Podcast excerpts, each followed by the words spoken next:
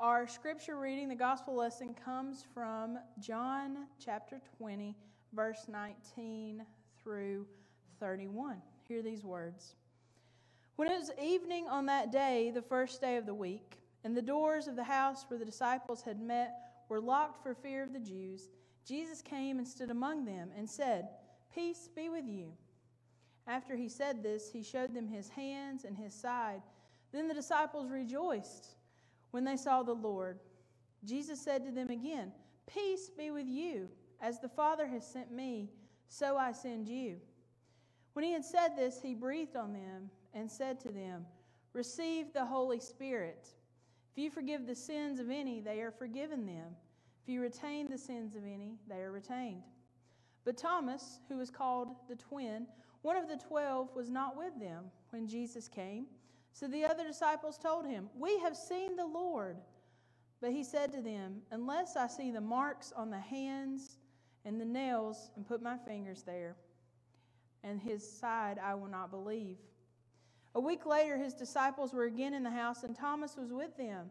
Although the doors were shut, Jesus came and stood among them and said, Peace be with you.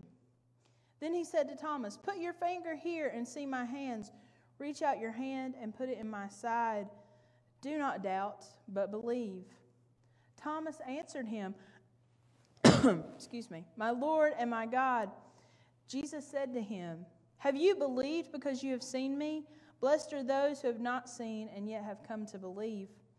Now, Jesus did many other signs in the presence of his disciples, which are not written in this book. But these are written so that you may be- come to believe that Jesus is the Messiah, the Son of God, and that through believing you may have life in his name. The word of God for the people of God. Thanks be to God. I've spent the last few weeks unpacking in my new house. I've opened boxes and I've discovered treasures I had.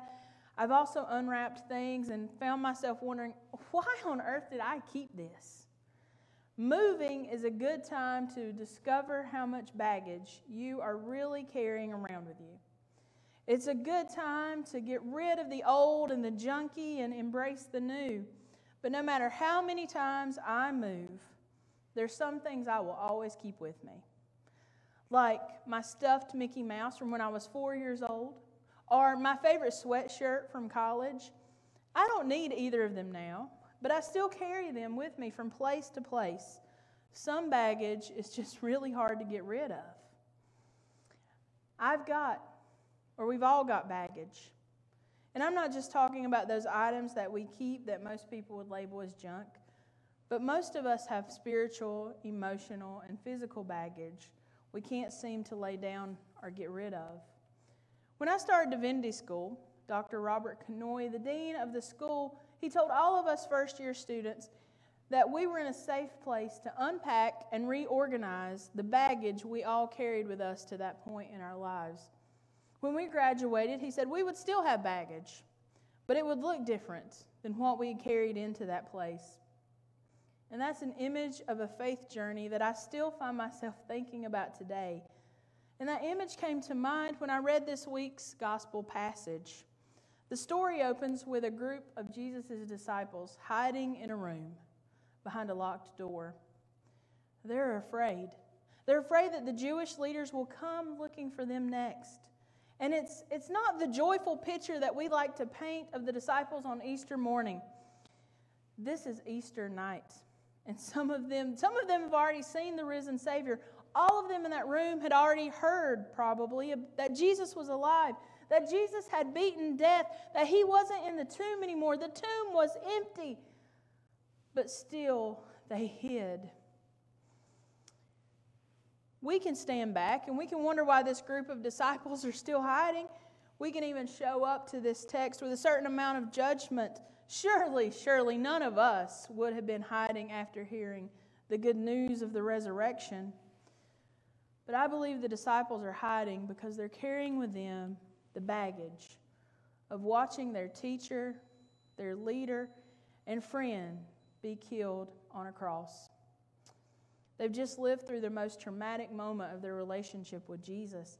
And in a few hours, their hopes and their dreams had all been crushed Their worlds had been turned upside down. Just hearing that Jesus is alive, it wasn't enough for some of them. They needed to see Jesus alive. Seeing is believing.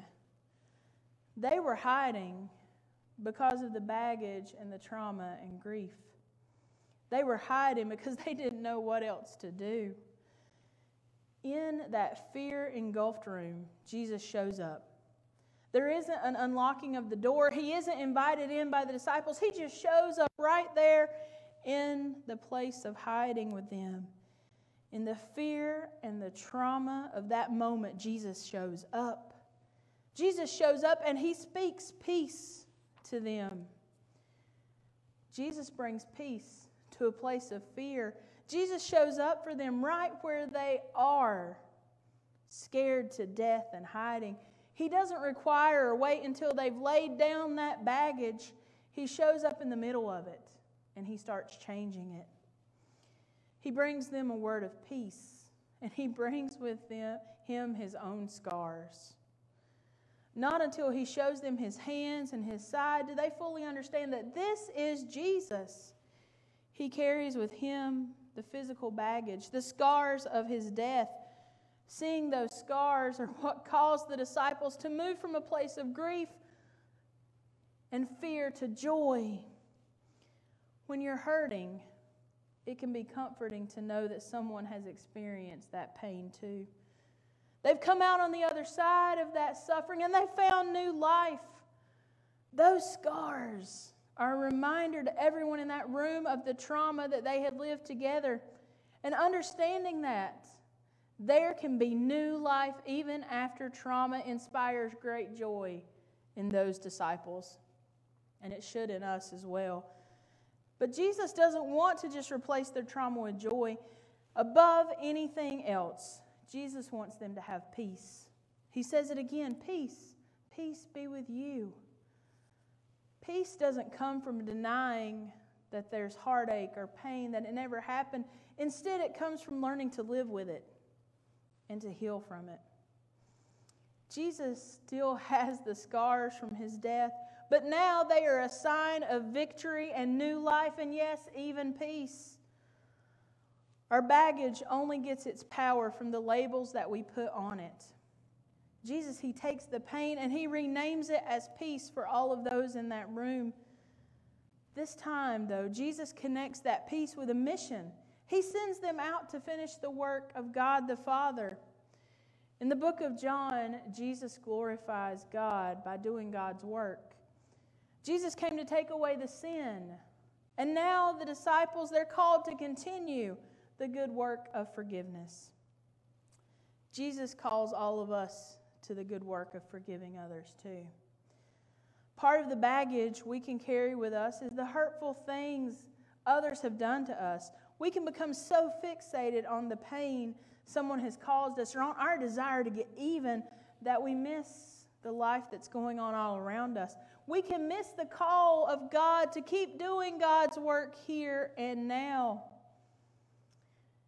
In the book where the red fern grows, which is a, a love story between a boy and his hunting dogs, Billy, the boy, he needs to catch a raccoon to use to train his dogs. And his grandfather tells him how to set a trap to get a raccoon. He's supposed to take something shiny like a brand new quarter and put it in a log where there's only one hole, only one way for that raccoon to get that quarter. Excuse me. And once the raccoon has a hold of the quarter, I forgot a part of the trap. Around that hole, Billy is supposed to take nails and drive them in at an angle. So once that raccoon reaches his hand in and grabs hold of that quarter and starts to pull it out, those nails will stop him from pulling his hand out. So that raccoon, unwilling to let go of the quarter, stays trapped. The raccoon could so easily get out of the trap just by opening his clenched fist around the quarter, but the raccoon won't because it's so fixated on that shiny quarter. Church, when we hold on to the baggage of our pain in our own lives, we end up trapping ourselves. The only way to get rid of the pain sometimes is to forgive. Now, forgiveness is hard, but it is worth it. I don't want you to think for a second that I'm painting the act of forgiveness or letting go of painful baggage is easy. It is not. And there is no shame in reaching out and finding a therapist or someone that can help you work through the process of finding forgiveness and letting go. There's no shame in that at all. The hard work of forgiveness and letting go, it is a holy act that helps us step closer to the living God and to living the life that He has called us to. Jesus calls the disciples to continue the work of God after He shows them His scars. What a powerful reminder that even when we do the work of God, we can and still will be hurt and experience pain. Even God in flesh left this world a little scarred up. And those scars, they become a mark of joy to the disciples. Our baggage and our scars can and will be used by God if we allow them to be. Isn't that what the gospel is all about? Jin Young Choi, a professor of New Testament and Christian origins at Colgate Rochester Crozer Divinity School, says this Resurrection belief challenges us to see life in the marks of an excruciating death. Church, we worship a God who came here and experienced all of life the good, the bad, and the ugly to show us how to live a life of faith. But we can't do this clinging so hard to our baggage that we can't take hold of the nail scarred hands and follow God. In our story this morning, the attention it shifts now from that group of disciples to Thomas, the disciple who wasn't there when Jesus shows up. We meet Thomas twice before this in the book of John. Once when Jesus wants to go back because his friend Lazarus has, has died, but the disciples don't know that yet. And the disciples, they warn Jesus. They said, We can't go back. It's too dangerous because the Jewish leaders are trying to kill you. And Thomas responds after Jesus says, No, we're going back. He responds and he says, well, I guess we should just go die with him. And then we see Thomas again in the book of John when Jesus says, I'm going to prepare a place for you. And Thomas responds by saying, We don't know where you're going, and we don't have directions. You see, Thomas always says what the others are thinking. He's a straightforward, logical guy. Now, in our story this morning, we don't know where Thomas is, but we do know that he misses the resurrected Christ. And his fellow disciples, they tell him all about it. I bet as soon as he showed up, they meet him gladly proclaiming, We have seen the Lord, Thomas. But Thomas is a straightforward kind of guy, and he says it like it is. So when he hears this unbelievable news, he demands some proof. He wants the same experience that those disciples have had. He wants to see Jesus. He wants to touch those scars. A week later, Thomas, he gets his wish. Again, the disciples are locked in a room. Did you catch it? Again, the disciples are locked in a room. Seeing the resurrected Christ didn't take away all of their fear. They're holding on to that baggage still. But Jesus shows up again in that locked room. And again, Jesus offers them peace. And then Jesus turns his attention to Thomas. Jesus meets Thomas where he is in his grief, his fear, and his doubt, just like he did the other disciples. Jesus offers him the proof he needs but Thomas doesn't need to touch those scars anymore. Seeing is believing, and seeing is enough for Thomas. Thomas, he responds by seeing Jesus and his scars. He responds with praise.